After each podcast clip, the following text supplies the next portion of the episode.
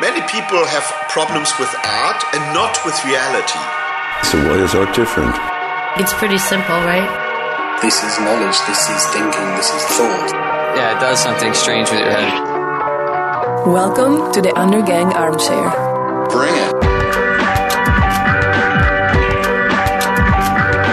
Welcome to the Undergang Armchair. My name is Ando. So, hello everybody. It's nice to be back. Thank you for welcoming me into your head once again. We have a really great show for you today. And uh, yes, sorry, we were not here last week. We're actually working on a series of podcasts for the uh, Copenhagen Photo Festival. I'll tell you more about that when it's all done. I've been trying to get today's guest on the show for a long time, but as these things tend to go, it seems actually to be the perfect time to have him on. It's a little bit of a long one, but that's only because it's that good. I couldn't bear to cut any of it out. Uh, yes, sir, we have Andreas Dalsgaard on today. It's our first film director on the show. He is the illuminated Danish film director of many works, most recently a film I saw, which I really liked, called Life is Sacred. He's worked all over the world, as you'll hear. And in my mind, he has a rare ability for, uh, for working with people and trying to understand, uh, people's thoughts. It's it's pretty special. So I'm going to leave this short because I'm exhausted, but I just wanted to say thanks to those who came to my show here in Copenhagen. The big news is that I've quit my day job. I'm going to spend more time on this show after the summer vacation. It's on. And there's also some cool stuff in the works. So uh, I'll tell you more about that next time, but there's good stuff on the horizon. So that's it. We'll get straight to it. Enjoy my conversation with Andreas. He's really an amazing dude. And uh, so are the films of his, which I've uh, had the pleasure of seeing. Stick around to the end. He, uh, he talks about his upcoming project, and it really, truly sounds amazing. So please enjoy my talk with Andreas Dalsgaard.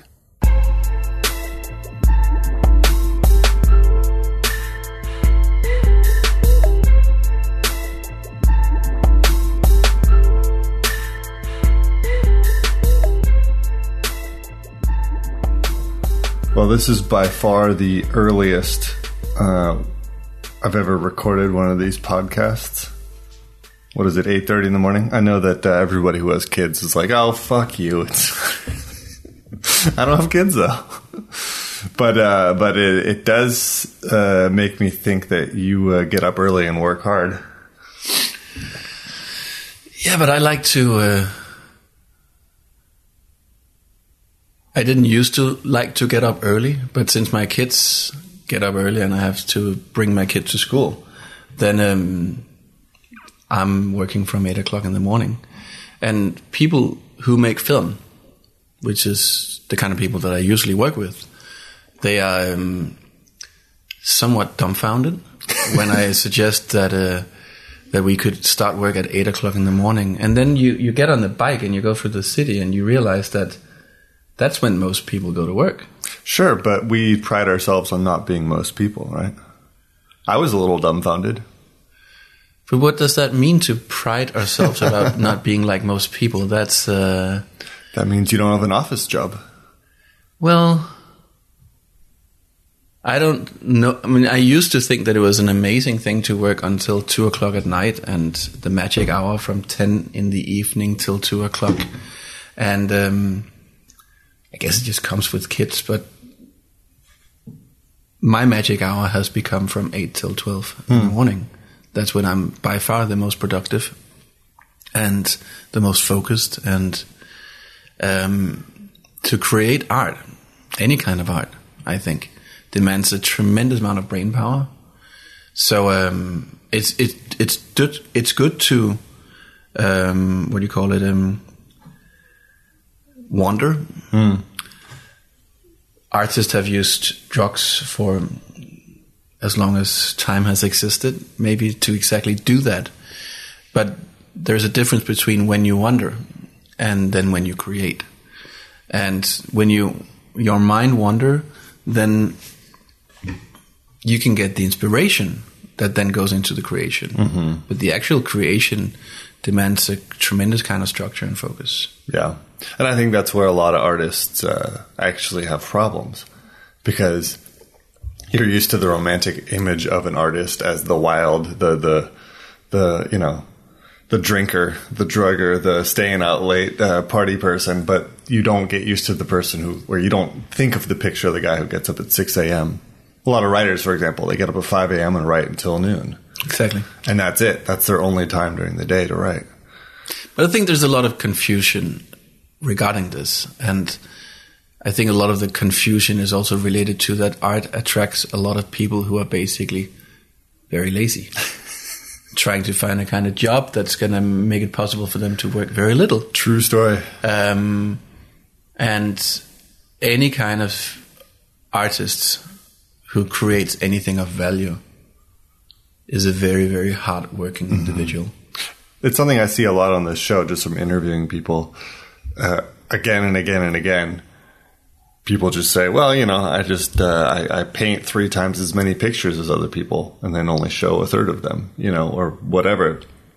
It's an incredible amount of work, and it's an incredible amount of work that you never really know if it's going to get where you want it to go. You know, you're not sure you're ever going to finish necessarily. Right, and it's also you got to love the work and the kind of recognition you get, no matter how successful you are, is really not why any hardworking, serious artist is doing what they do. Because anyhow, 95% of your time is spent doing the work. So you gotta love the work. I think that's the hard part. I think that's why a lot of people stop because I mean, on the flip side, it's totally true that if you don't have any sort of engagement with the world, most people will have a really hard time continuing to do what they do. You know, you want some sort of validation or some sort of, uh, you know, interfacing with the world in order to keep going. At least I do. You know, I have a really hard time just making stuff for the sake of making it. And I don't know why, if it's if it's ego or if it's just some sort of base desire to to to engage in dialogue or what it is, but I get extra energy by exhibiting work or by sharing it with people, even just talking to it, inviting people over and talking about it gives me a lot of energy. I love talking about my work. I, lo- I love um, traveling. I love, to some extent, meeting people. But it, it, does also get more boring with time to meet new people. But it's um, you know it's also something that kind of comes with the territory because being any kind of artist, you are not. Some of your work is, or a big part of your work is meeting people. It's networking. It's building the foundation that can bring your art to other people. Mm-hmm in my case as a filmmaker is also financing what I do. And I spent insane amounts of hours qualifying my work to get financing so that I can actually create. And it's not something that I uh, value. It's not something that I uh, enjoy, but it's just a reality that's not as work. much people though. That's more just the way it works, the funding system and the way. No, but but it's connected because the way you fund a film is you go from festival to festival. They have these um, funding seminars. Uh, they call them markets, where you meet with a ton of different people who represent TV stations. They're commissioning editors. Uh, so you meet with BBC, you meet with HBO, you meet with whoever could potentially put money into what you do. And that's how you finance it. And part of making my art better is to create a better foundation in terms of network and financing. It's not just financing, it's also the same people who's going to help bring your work to an audience after. And that is, or a big part of that is meeting people. And a big part of that is knowing the right people and having the right kind of network. And let's just be honest about it. it it's kind of the same in any art. Um, you want to know the right curator who can put your stuff up at, at MoMA. Mm-hmm. Um, that's a reality of being a, a painter, for example, mm-hmm. and it's everywhere, and it's I think also increasingly the case because the world gets more and more complex. We live in a more and more globalized world, so the thing I do is the films I do, they're not just for Danish audience, they're equally for an audience in other parts of the world. So I have to be able to navigate with a huge field of um, people. It sounds intense. I mean, it's totally true what you're saying. And especially the part about it getting more complex makes me think of the fact that there are so many more filmmakers and photographers and so many more channels of promoting and pushing content out into the world. So that makes it, you know, it's like Hollywood in the 50s, maybe. You know, there's less access, there was less access to the the people who had the money and the control over networks and channels. Uh, and so it was once you were in, it was easier to get attention. But now there's so much access and there's so many people, you know, whether it's just someone on Twitter trying to get the attention of a famous curator or, you know, filmmaker or whatever. Well, being a documentary filmmaker, um, more and more seems to me to be a little bit like uh, building up a name for a band. You travel extensively, give concerts everywhere, because that's the way that you build up your band. Yeah. And the part of making a film is only one part of bringing my work to an audience. Um, I used to think that if I made a great film, then the rest would happen on its own. And it's just not the case. Mm-hmm. Ideally, whenever I make a film, I should travel for two years Wow. and just push it, push it, push it at wherever festival it gets into. I should go there because every festival is also a gateway to other festivals, new kinds of audiences, and I mean, for me, it's it's practically impossible. I have two kids. I live a boring middle class life in Copenhagen, and I actually value having spending time with my kids and getting up in the morning at oh, eight Oh, no. and taking them to school and doing the work. That's in the end of the day. That's that's where the true love is. Well, don't you think at a certain point, if you if you're lucky, you can get to a point where that system sustains itself. You get enough of a name that you don't have to be out there shaking hands, but you really have to reach the top five percent. Well, I don't think it's the top five percent. It's maybe the top five people. Um, and and what gets you there? It's um, I, I I I'm basically at a place right now where uh, I've just decided not to care because I'm in a and I, I I'm able not to care. I'm luckily able to finance the films that I want to make, and I have a full slate of work in front of me. So um, I've just decided it's actually a decision I've made this year. It's like I don't even want to be stressed about it because I cannot play that game of traveling around the world. I do not want to play it, and I have a ton of respect for people who do it. But um, in the end of the day, it's about what makes me happy. It makes me happy to do the work, and all the other stuff is just noise. You made it then. I mean, Well, I didn't if you made that decision, Whatever. What, what does that mean? What does that really mean? Um, Well, it's chasing a goal, right? Whatever that goal may be, which is also a changing thing. well, for me, the rate of success is one thing and one thing only. Um, it's whether I'm able to get up in the morning and do the work and create and make the kind of films that I would like to make and the kind of creative work that fulfills me. At whatever um, level of success when it comes out that is is um, beyond my control. But um, if I can have that kind of life, then I'm I'm basically where I need to be, and the rest is just leave it up to um, destiny to uh, to uh, to to decide that. Yeah. Uh, I mean, I'm, I'm quite envious of a writer. I'm quite envious of um, of painters because to some extent they can get up and do the work regardless of anything around them. Um, it's not entirely true. We still need to put bread on the table, but um, but you know, you're you're you're working much more on your own.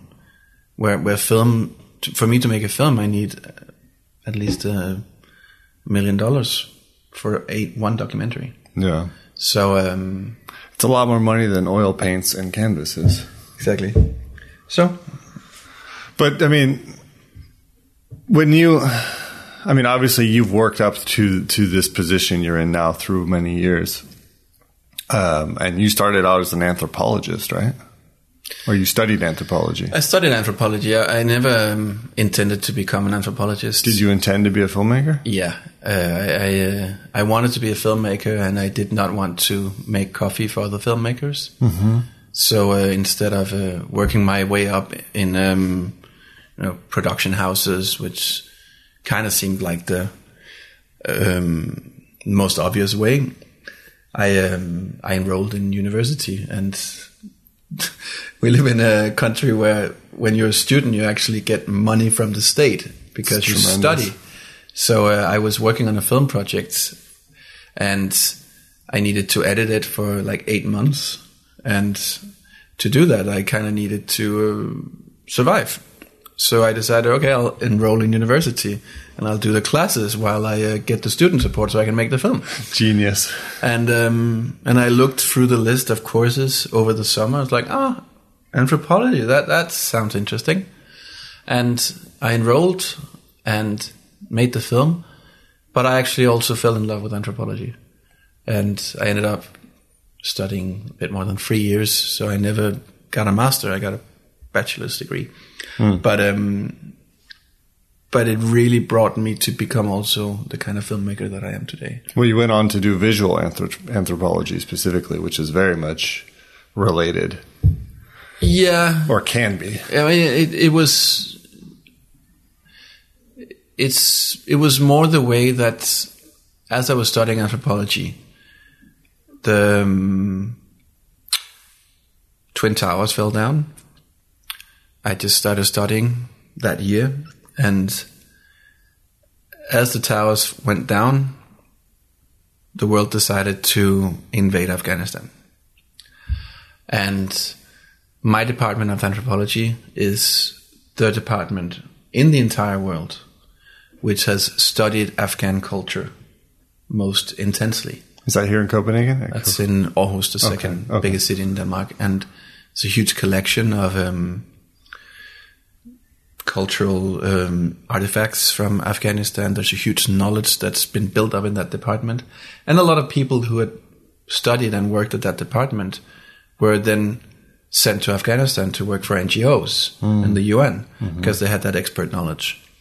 So uh, I, together with some other um, anthropologists, young students, thought there's this thing happening in this country and we have this amazing access. Let's go there. And they wanted to do field work. I um, I wanted to do a film because that's basically what I was interested in making. And so that brought me to Afghanistan about a year after the invasion, or in the summer that followed. And what I wanted to do was to find a kind of story that could be a counter narrative to everything that we were seeing at the media at the time, which was bombed out Kabul.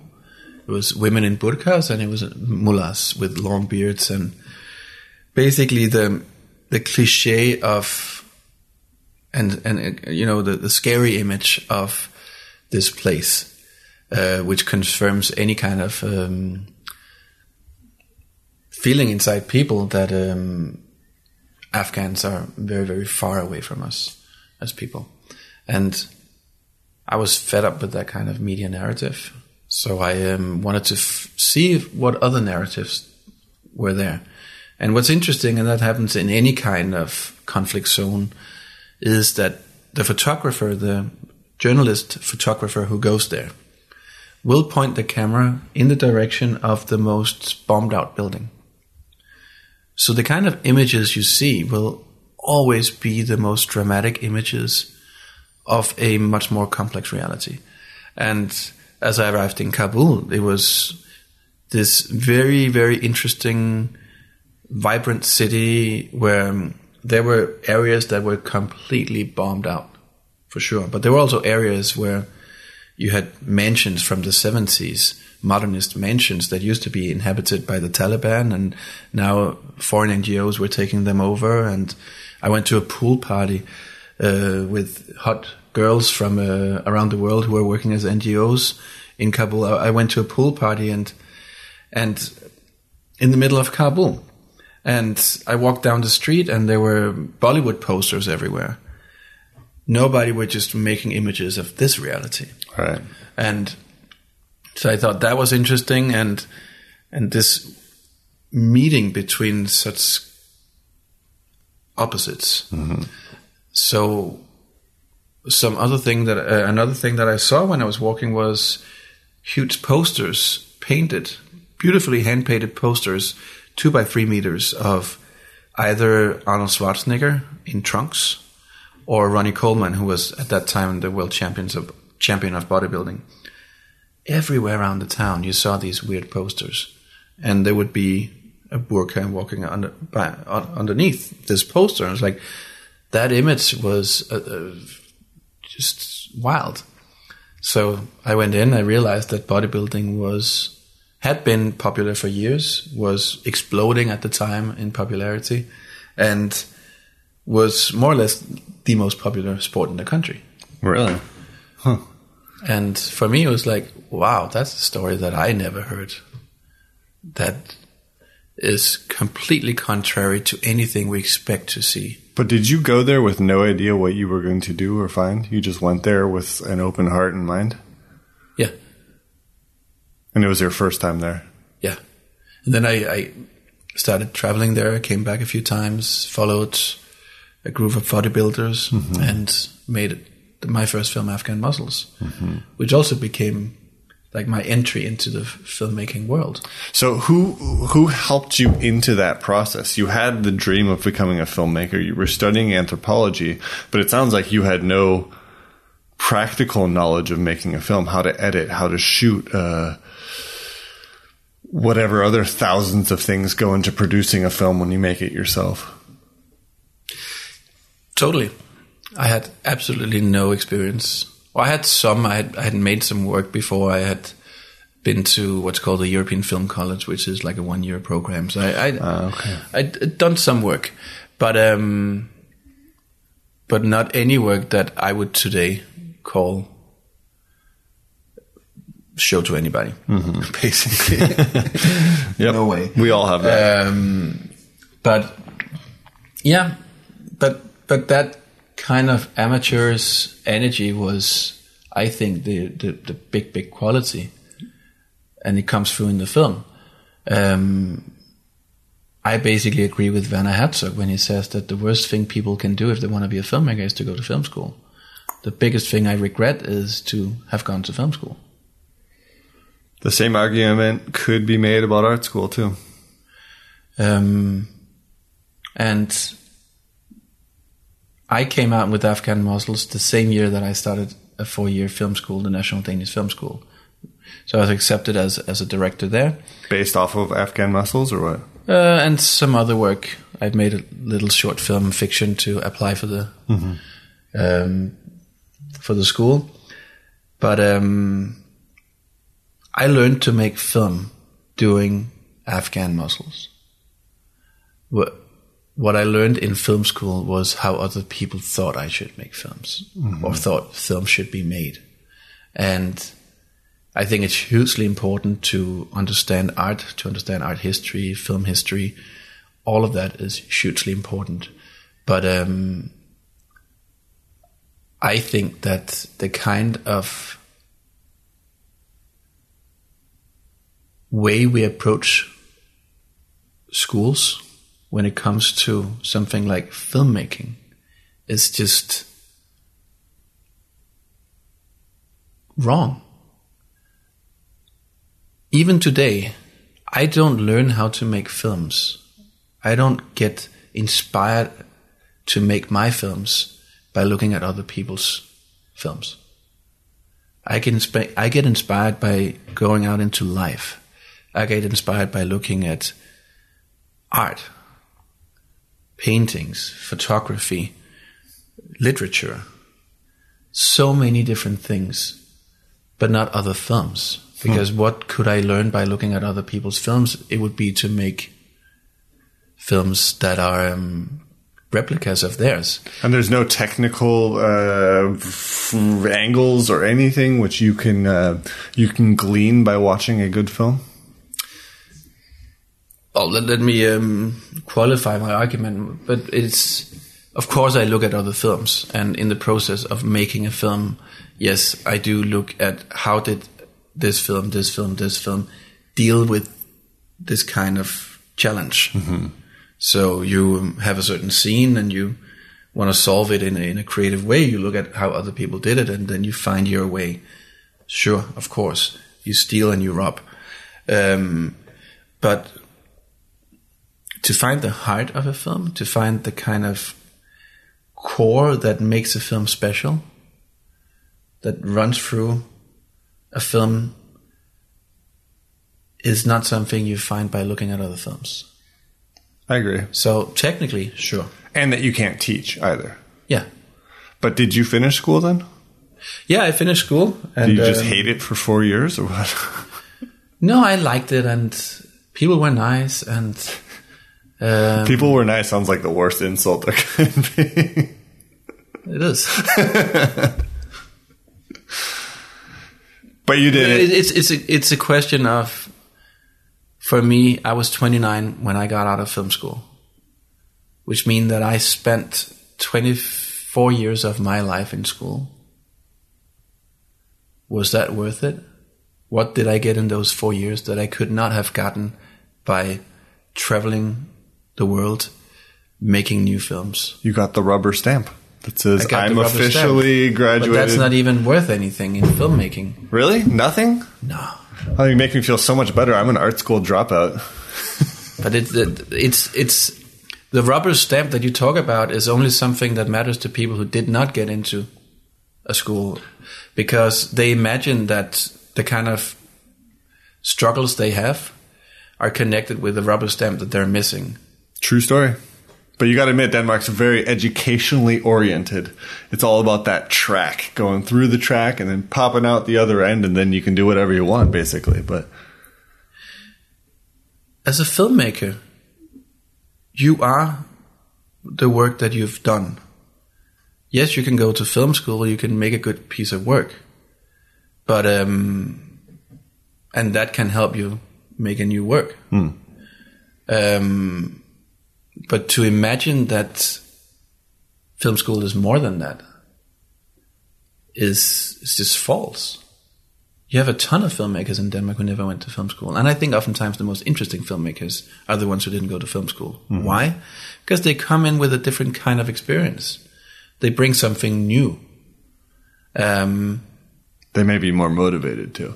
and they might be more motivated and and I mean this is especially the case in in documentary filmmaking. People come from all walks of life and become documentary filmmakers and and it's something you can actually do because you can take a camera, you can go out, you can find a fantastic story, you can edit it and once you've made that film and maybe along the way you'll need some people's help to bring it to the level where it can become, can be. Um, and once you have that piece of work, that's your entry point to make another one. You can take around the world. You you are a full fledged filmmaker just by doing that. So, what were you after Afghan Muscles? I was a full fledged filmmaker. I should have gone out and made another film. I um.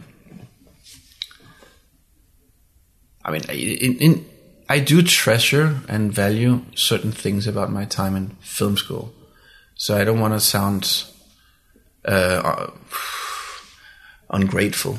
You But got I- your prison buddies. You got But your. but, but uh, I am, am a little bit ungrateful because I um, I don't think that those four years were well spent. So you did Afghan muscles, then you went to school, and then that was the moment where it was like, okay, now what? I imagine, you know, you graduate, or is it more like, fuck, I got to get going now? When Afghan Muscles came out, it was between my first and second year in film school. It traveled many places. It won the American Film Institute Grand Prix. Um, did really well. That energy could have brought me into a new film, and I think that that kind of tide would have taken me in a positive way into a more natural way of becoming a filmmaker rather than going to film school and learning how to be a filmmaker. You learn through your work. Doing the work is what makes you a filmmaker. And I mean, film school went well. I did my graduation film. It actually won as the best graduation film in the world among 99 other film schools competing. Which film was that? It's called Copenhagen. Okay. So it's a 30 minute short film. So, I mean, it did really well. Um, but um, I still came out of film school confused in many ways.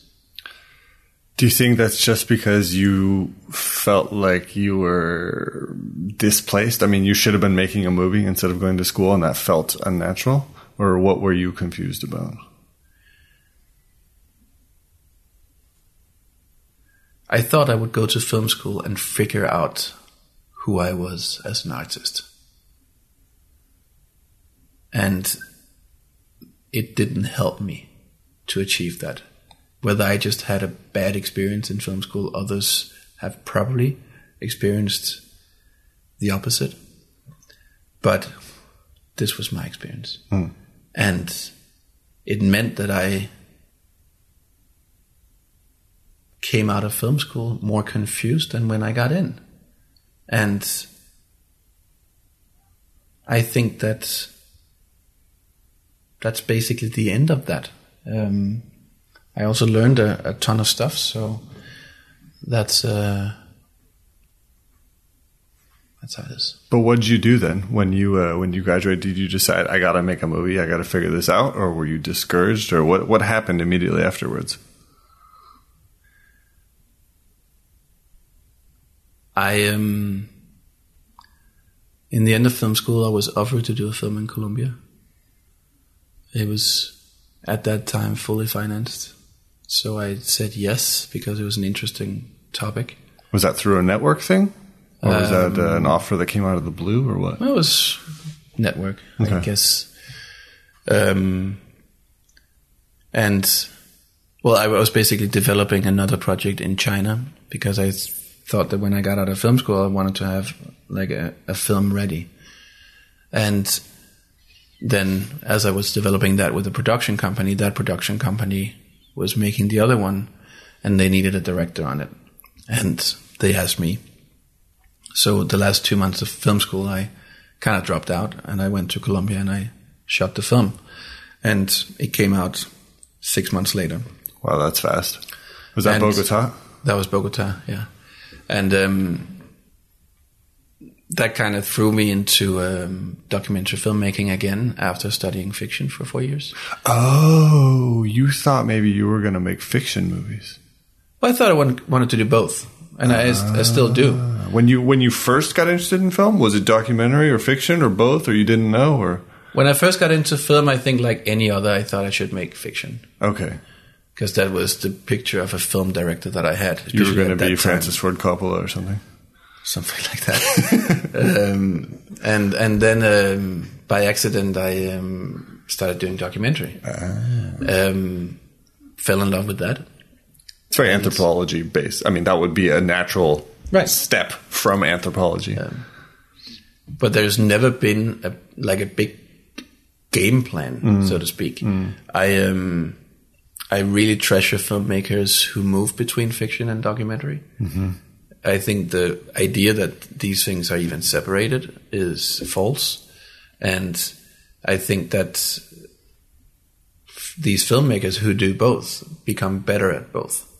So um, that's how I look at it, and my heroes are generally people like that.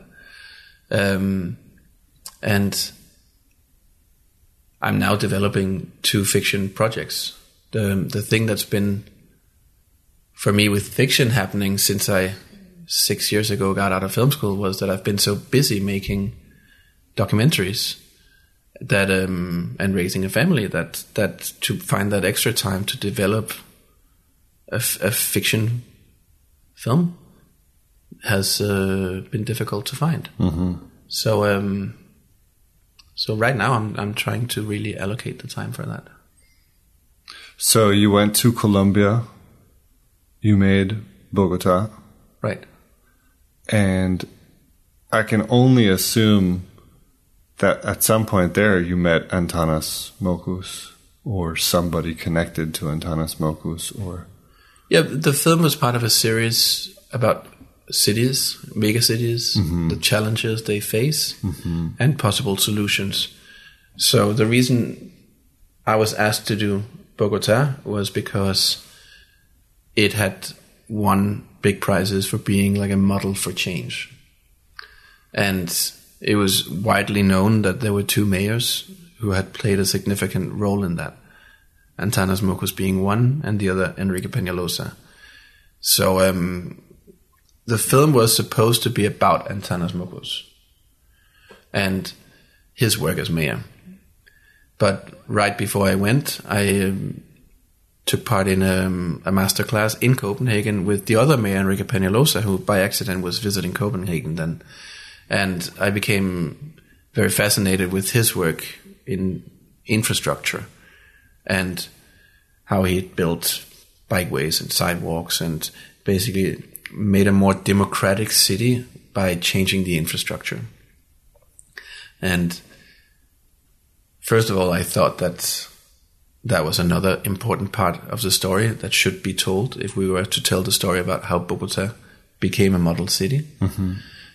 And secondly, I just, as part of my research, when I came to Bogota, then I um, went with my producer around to meet people, met Antanas Mockus, and I met the other mayor, Enrique Peñalosa. And as we walked into his office, my producer said, so, by the way, we, we're making this film about Antanas Mockus and about how he um, changed Bogota. And Enrique Peñalosa got just got out of out of his chair and started on a rant about how it was not Antanas Mockus, it was him who had made the difference. And that rant went on for at least two and a half hours, Holy nonstop. shit. And I mean, he's a very intense guy. And me sitting there, I, number one, already thought that he was an important part of the story. And number two, I thought, great, I have my film. Because these two guys clearly don't like each other. They're clearly somewhat like minded in terms of values, in terms of what they've actually given to the city, just in different ways.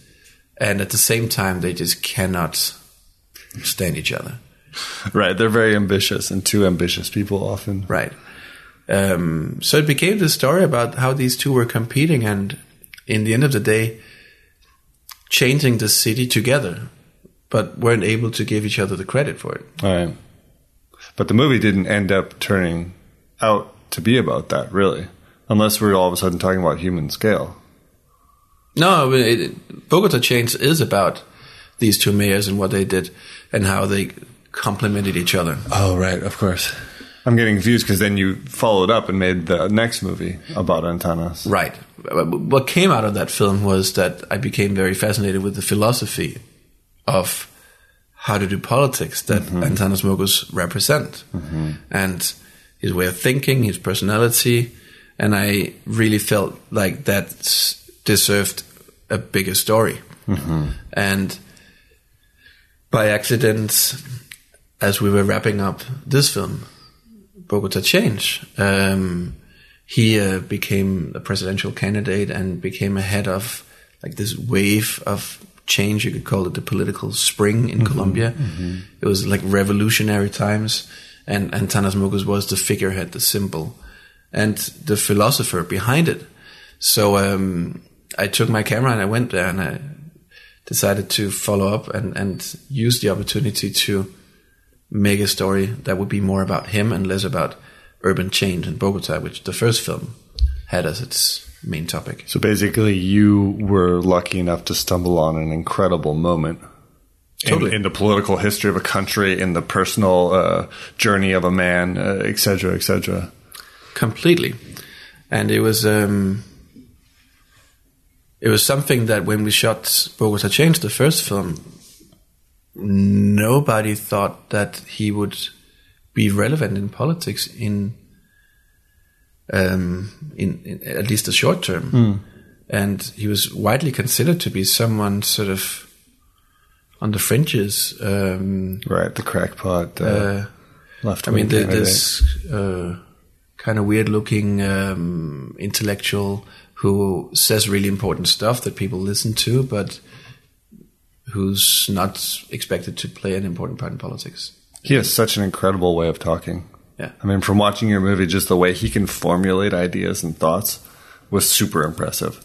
You know, he kept saying things where I was like, "Oh, that's what I think," but he just said it a hundred times better. you know, he's so good at that sort of discourse, and uh, I'll never forget. There's a scene in the movie where a journalist asks some sort of snotty question, and he shuts him down in the most non-violent yet um, forceful, or at least uh, you know, solid way. It's amazing just watching the way he can deal with that sort of thing, Right. which may be also why he did end up having some success, you know, or at least Well, become a player. There's no other politician like him in the world, in my view. Mm-hmm. And the way that he uses words and symbols, or the way that he challenges the way we use words and the kind of symbols that we have. With new words and symbols that travel into the vocabulary and become something that shape reality mm-hmm. is extraordinary and it's like an artist really. I mean he, he's like an artist in politics in the way that he does that you can really see how artist runs through his um, spine. His mother is a very very uh, skilled uh, sculptor. So he grew up in a world of art, and that's something that's informed his way of approaching politics in connection with his background as a philosopher. And just to give an example, there is um, phrases from that election that we see in the beginning of Life is Sacred, my second film about him, such as "No todo vale," "Not everything is allowed," that today is widely spoken in Colombia and used whenever someone goes beyond the ethical boundaries of how we're supposed to act. Hmm. Then other people will say, no todo vale. It's not valid. And oh, everything is not allowed. Come on. Everything is not allowed. But this is a country where generally not everything, but too many things are allowed. And you see it in politics. You see it in the way that corruption is rampant. Um, so that's one thing. Another thing is the slogan, uh, I came because I wanted, not because you paid me. It was chanted all over Colombia. And that has also traveled into the way that people talk, the way politicians talk. In a country where politics is usually a question of who pays who. So you vote who um, you vote vote for whoever gives you um, a bit of money. Um, and there's so many things where I mean, it's, he manages to take something that could be very complex and just synthesize it in a little phrase and a word that um, everybody understands. And it's so relevant. It's not dumbed down. It's just presented super streamlined, accessible, intelligent. Yeah. Um, and he's could be accused of being a populist, um, doing that. But but then what is a populist? Uh,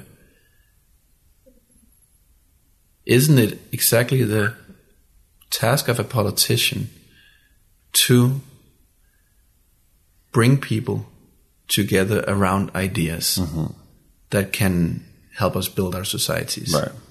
That's the difference between a populist, I'd say. I'd say Trump is a populist because he brings people together around ideas which go nowhere, which are just rhetoric. You know, whatever political meaning you might have, there seems to be no substance to what he says. It's just populist rhetoric in order to incite certain feelings. Whereas Mockus was much more about rhetoric which got to the heart of, of the matter, Yeah. you know, and had some sort of platform to stand on. And and Colombians recognize that. They know that. So um, whenever there is something said by Antanas or a simple or a foolish act, he uses humor a lot. Um, Colombians know that the um, buffoonery is built on a very solid foundation and a very clear analysis of what are the essential problems in Colombia, how do we deal with them, mm-hmm. and his analysis of Colombian society is primarily that illegality penetrates every part of society, and to fight that illegality cannot just be the task of the police. It has to be the task of, or it has to be about changing the culture because it's the culture that allows it as well. And what that basically means is if you look at, he has sort of a divided what controls our behavior into three systems. There's the law, which is enacted by the police and so on, the military. And then there is the social, which is I will not steal because you will not like me if I steal. There's the ethical. I will not steal because I will not like myself. And we're to a great extent controlled by the social and by the ethical. And if you can change that, if you can start tweaking those elements as well, then um, you can achieve a lot. And that's everything that he's ever done has been playing, trying to find a way to do politics that plays on all three parameters rather than just changing the law and then thinking that things will be fine. and that changes. I mean, that's you never hear that in politics, you know, or if you do, it's empty, and that's uh, that's I think that's what was so refreshing about it. Uh, you know, I I I was I saw the opening of that movie and I thought it was really powerful, and uh, the audience did too. You know, just being in that room, watching the way people reacted. He was obviously there. The uh, young woman who's in the movie, I forget her name. Catherine? Catherine is was there, and she was, you know, kind of emotionally reliving her experience through the movie. It was real. I was sitting right in front of her, uh, or right behind her, and she was, you know, having a really hard time watching the movie because she was reliving it, and uh, it it just made for such an intense experience being present during that showing. It was uh, it was super interesting and very touching. Yeah, it was a special night. Um, and in in the case of Antanas, it's he's sick with Alzheimer's. Yeah. No, sorry. No, it's the one. What's it called? Parkinson's. Parkinson's. Yeah. I always mistake the two. Um, Parkinson's. So in, in the film, you also see the progressive development that that disease has, and um, in a way, and I mean, he said that to me. This this is his legacy, or part of his legacy, and um, that night, showing the film to him, he'd seen it once before, but for the first time, having him seeing it with an audience and see his work, which he has great doubts about the relevance of, um, to see that being shared with other people in a way where complete strangers who have no knowledge of Colombia get him. Right, here we are in Denmark watching a movie about Colombian politics. Yeah. And suddenly it's something, a movie that I think is the special thing about that movie is what we normally see from Colombia is drugs and violence. Here's something that is just absolutely unique and can inspire people everywhere. And it is, and it has. Um, and that's kind of magic. Were you happy with the movie? Um, the movie was a huge struggle to make.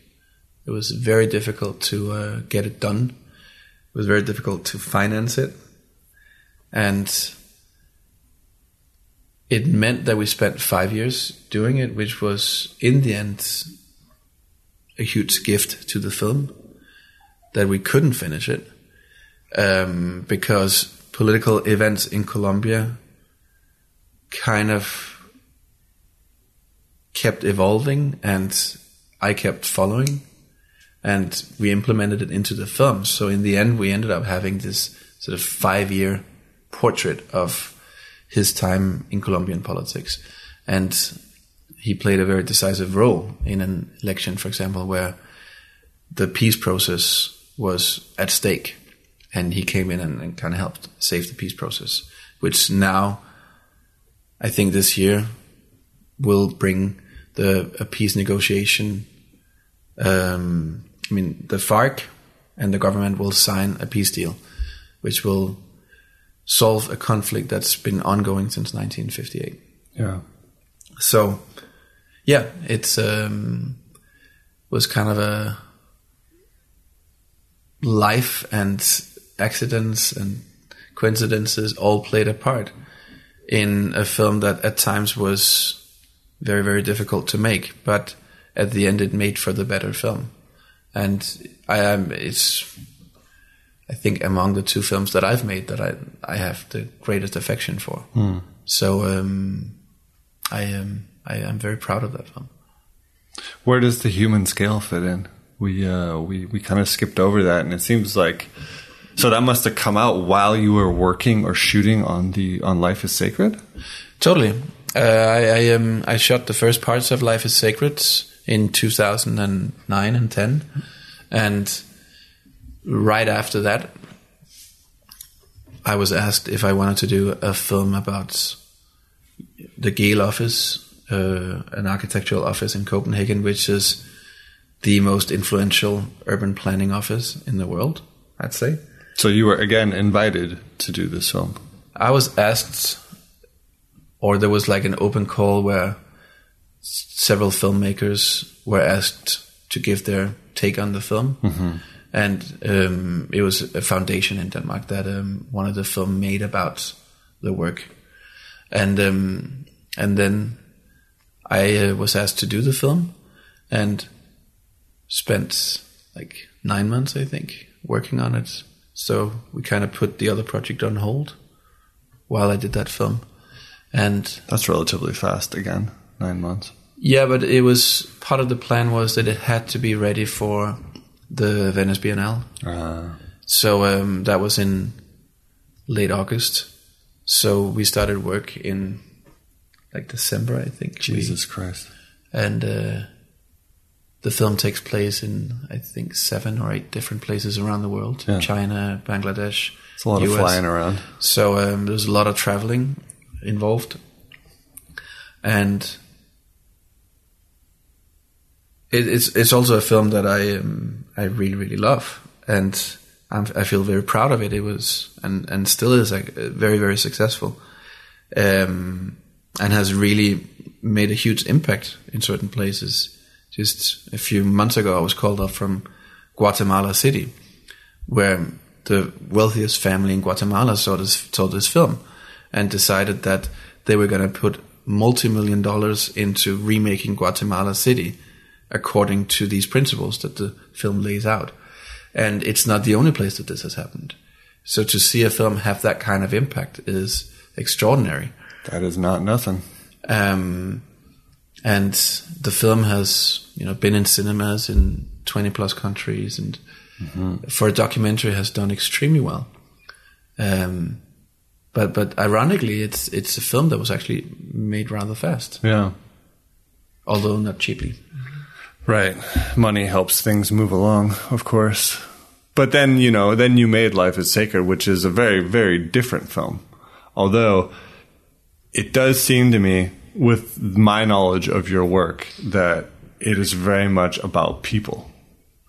And in a way, it's very much about, it's kind of a, your, your idea is very your general work is very hopeful about humans and about the future and about uh, progress. And uh, you don't you don't shy away from all the difficulties we face but it seems to me like the um, the message at the end is is an, is positive is is uplifting.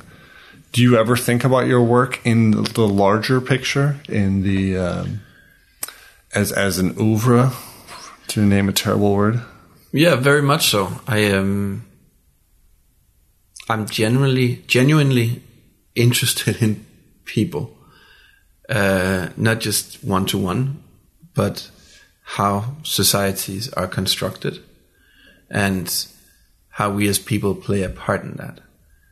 I think that that's a common thread that runs through everything that I've done, and you can say that that's in a way a sort of anthropological kind of eye that's present everywhere.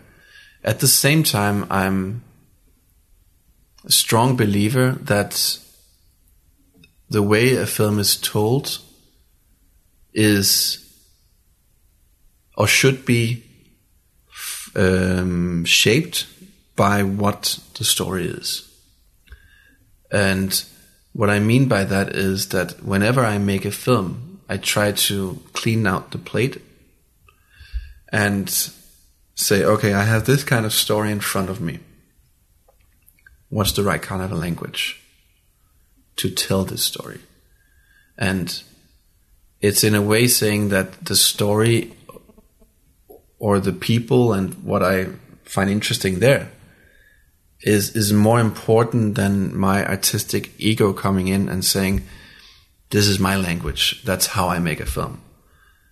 I um, I really love the process of engaging with a certain story, seeing it evolve in front of me, and f- through that finding the right kind of language for that type of story. And I'm also a strong believer in that that process can bring about a new kind of language. And every film that I've made is also sort of investigating new languages in film. So um, you'll see that my stories are actually quite different from each other in style. And that comes from the fact that the process of making it is really what defines the style. And what's interests me is the process of bringing something to fruition. Well, that sounds like it'd be the hard part. You know, because again, anybody can go out theoretically and shoot, oh, let's just say 800 hours of footage. The hard part is making that into a movie. Right. It's terribly hard. Um, Do you have any advice for anybody who's interested in making a documentary? or a movie, I guess I should say. um, I, I, Don't go to film I- school. I, always, uh, I think, approach topics that are not very film friendly. Um, I think I like that challenge, and I like to put a film language onto something that may not have had one before. Um, so there's a lot of topics that I shy away from because I find them in a way too easy. Like what? Um, let's say you can make a film about um, a boxing match. It's a very natural story. There are winners, there are losers, there are things at stake. Um, and it's very filmic. What's not typically filmic is things that happen inside people's head, things that are idea based, and and those are the things that interest me. So then the challenge is to find, let's say in the case of Colombia and Tanas Mockus, you know, it's it's ideas, it's thoughts, it's philosophy. How can I find a film language where we embody that? So that you and me can experience it. In the case of the human scale, it's theories, ideas about how we make our cities, and in a way, through that, how have we constructed the societies we live in today? Hmm. That's what the film is about. how can I, as a filmmaker, embody that into a visual emotional experience? That's the task, and it demands a huge amount of listening because I usually, and anybody will usually come in with a preset idea, set of ideas about how to do something. Mm-hmm. And it's only when that's challenged by, let's say, the expert knowledge of someone who truly knows something about how we make cities. And when, I, as a filmmaker, I have the humbleness to actually listen to that and then challenge my artistic ideas in that meeting. It doesn't mean that I'm just a mouthpiece for that person. It means that how can I, in a deep way, understand what's in that person's mind, what that person's under, what that person understands when he or she sees the world. Because, let's say, in the case again of, of an urban planner architect who spent years and years dealing with this topic, they have everything in their head. So I have to really cut to the core of why that's important, why that matters to them. And then I have to find a visual language and uh, like a language in words and music and sound that can make this something that you and me can experience in a powerful way. That process, whether it's a writer, I've made a film about, uh, or not a, really a writer, but um, um, a guy who wants to be a writer and tries to write a book. I've made a film about that. I've made a film about urban planning. I've made a film about uh, political philosophy, and it's it's always the same kind of process. You could say that I go through. The result can look very different, but I think you also find that there's like an emotional core that that is kind of present everywhere, or set of values that travels through these things. Um, and that's that's how I work. You may have just described uh, how to make a documentary film the best way I've ever heard it. That was the most uh, kind of clearly and to the point idea about how to work with ideas and then translate them. Uh, do you want to talk about future projects? What's coming up, or is that uh, in Sure. the bag? Sure. Can you kind of quickly tell us about uh, what's coming up, what you're working on now? I've been for the last bit more than a year working on a film with a group of Syrians, primarily a woman, former radio host from Damascus, who have filmed and lived through the last five years of conflict, starting out with revolution, political change, hope for a more fair society, and then things have escalated to the into the tragedy that we see today. Um, there's a massive amount of footage you mentioned, like sitting with 800 hours, and and that's basically the case here. It's it's less than 800, but maybe three or 400 hours of randomly filmed footage, which has an emotional power to it because it's real, and it's it's not filmed with a certain intention. She was just there and she was present as a human being and engages with people. And she has a very um, nice way of um, getting people to talk.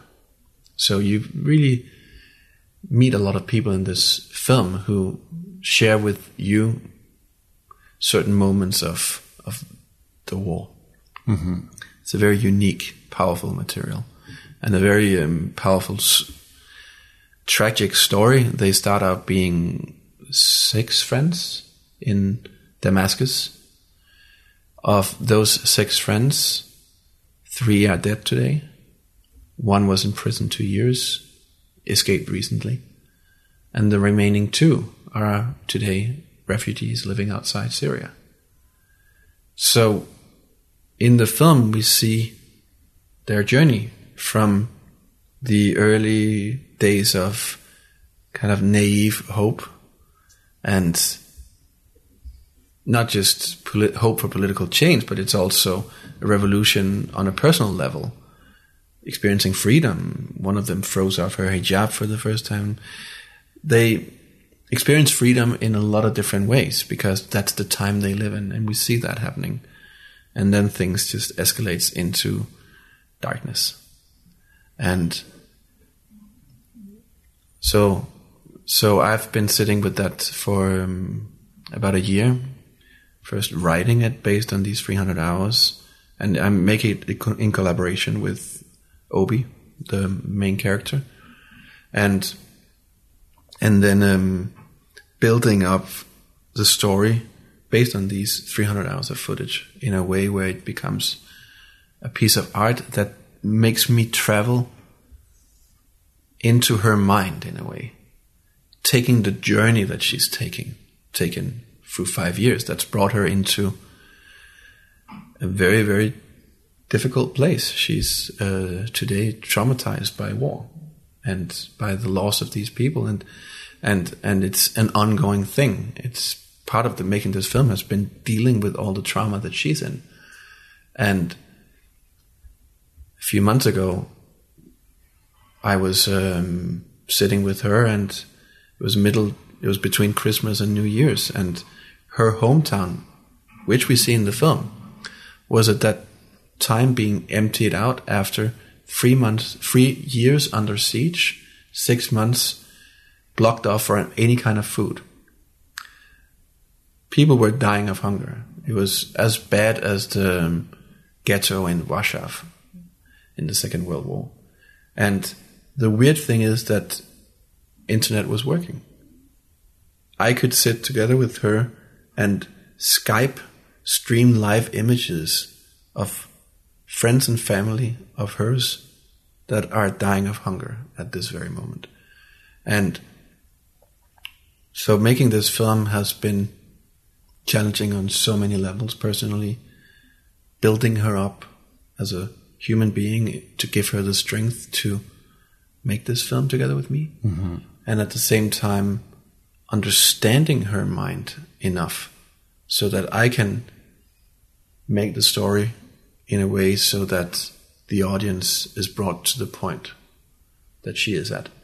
Because the the true power of this film, I think, is that at the end of the film we see people in boats crossing the Mediterranean. Who are these people? It's a crisis that we're dealing with today in Europe, globally, and we need to understand why these people are in these boats. Right, they didn't just come out of nowhere. Yeah, and, and what brought that situation in Syria? Because it's it's not something that we can not understand. It's something that we can truly understand if we go in. And I think this film can achieve some of that. Sounds like um, a nearly impossible task. I mean, I know you're the man for the job, but it sounds so, so hard. It's extremely challenging and emotionally exhausting. Yeah. Um, kind of emotional exhaustion that I'm going through is um, little compared to what she's been going through. But, right. Um, Any feelings you have of it being hard is also followed by guilty feelings of being like, oh, my life is so easy. Kind of. um, but, um, but again, it's, it's that process of listening, which is applied here.